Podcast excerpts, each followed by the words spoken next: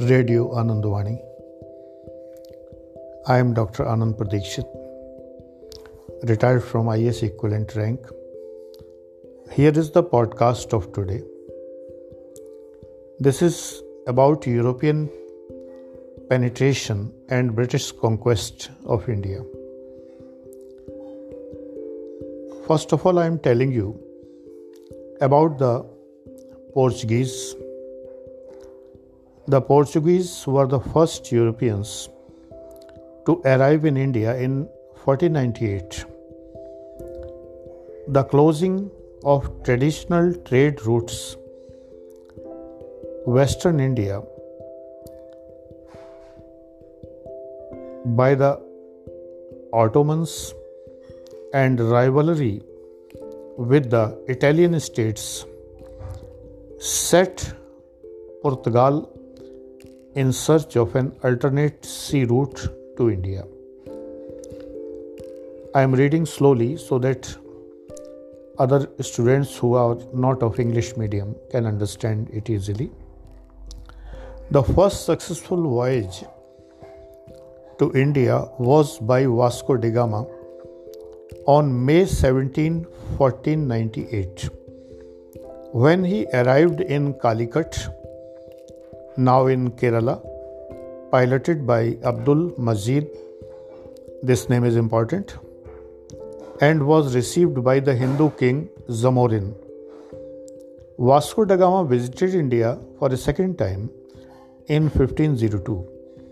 The Portuguese established a chain of outposts along the Indian west coast and on the island of Ceylon which is Sri Lanka now, in early 16th century, which was called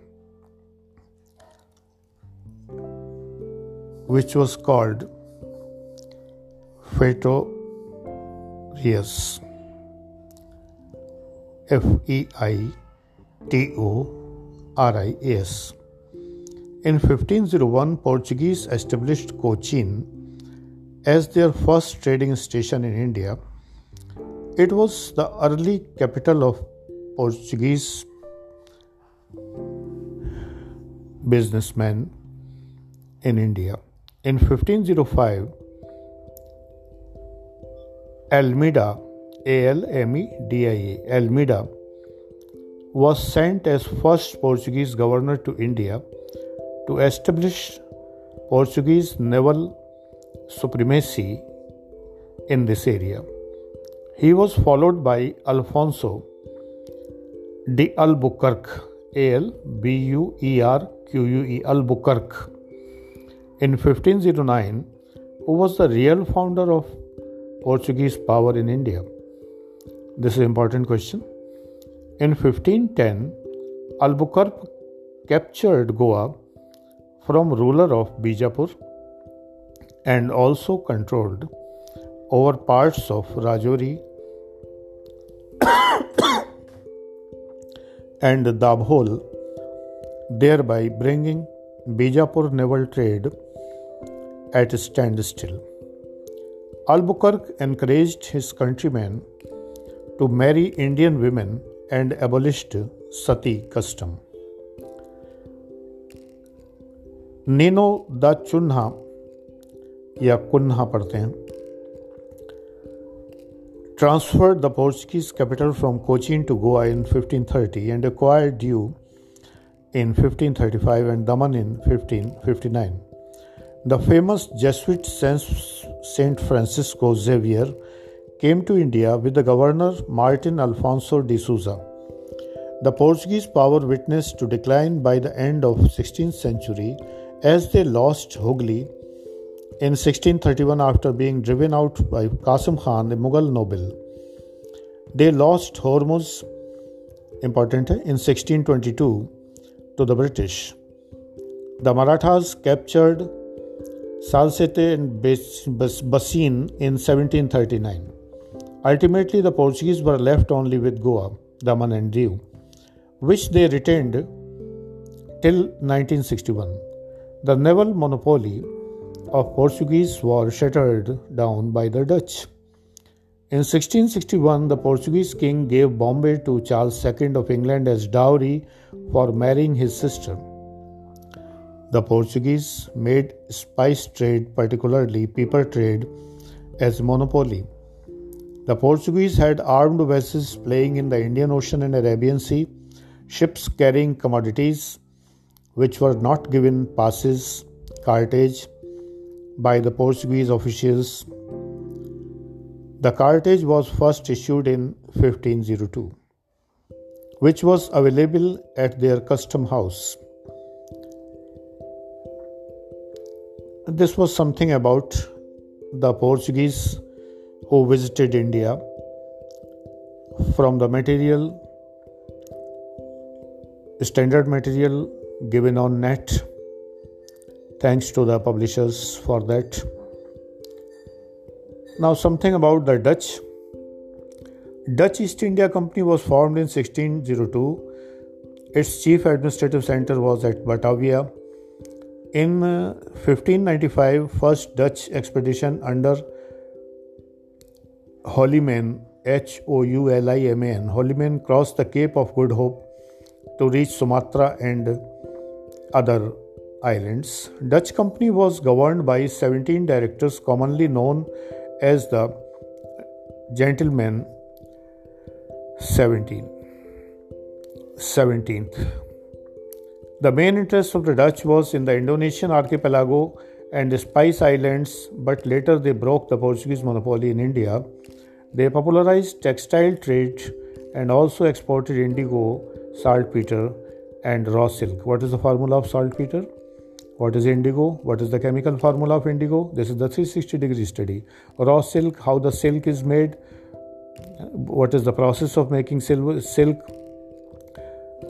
आगे चलते हैं In 1639, Dutch encircled Goa.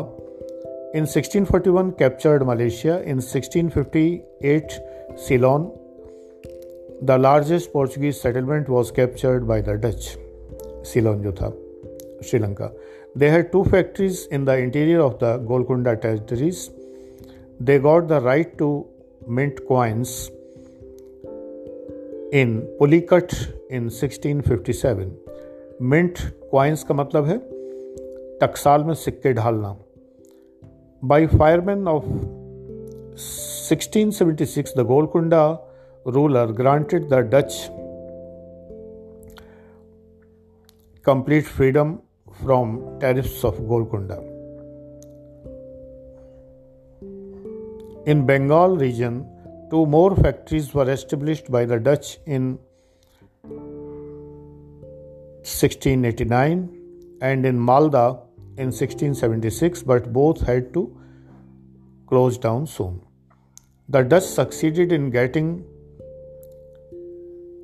Farman, this is Farman, this was misspelled above. Farman. It should be Farman. F A R M A N. They are writing F I R E M A N. so I was thinking, what is this fireman? Sometimes in the material, even standard material, there are mistakes of spelling. This is Farman. Farman from the Mughal emperor. One thing interesting I am telling you. Sometimes English medium students pronounce in a very, very wrong manner. There are so many uh, terms in history which are spelled correctly but they are pronounced wrongly. I will tell you. Farman is a type of order, government order, from the Mughal Emperor Jahangir for trading along with the west coast. They were exempted from tolls. Shah Alam granted total exemption to the company from paying Transit through the Mughal Empire. Aurangzeb confirmed the privileges granted by the Shah Jahan to the Dutch in Bengal in 1662. Jahandar Shah confirm the privileges ये बहुत important है सारी बातें Jahandar Shah confirmed the privileges granted by Aurangzeb in 1712. Dutch commercial activities began to decline by the beginning of 18th century in Battle of Badera uh, with the English in 1759 came to an end. By 1795 the English succeeded in expelling the Dutch completely. In 1667 Dutch agreed to leave alone English settlements in India. While the English gave up all claims to Indonesia. देखिए जब भी कभी English लिखा जाता है तो the English अगर लिखा हो इसका मतलब होता है अंग्रेज़। सिर्फ़ इंग्लिश नहीं लिखना होता है। कई जगह बुक्स में सिर्फ़ इंग्लिश लिख देते हैं। And now there is homework for you you should write about French businessman coming to India, Danish. Businessman coming to India. So that's the end of this podcast, Radio Anandwani. Now signing off. God bless you. Be successful.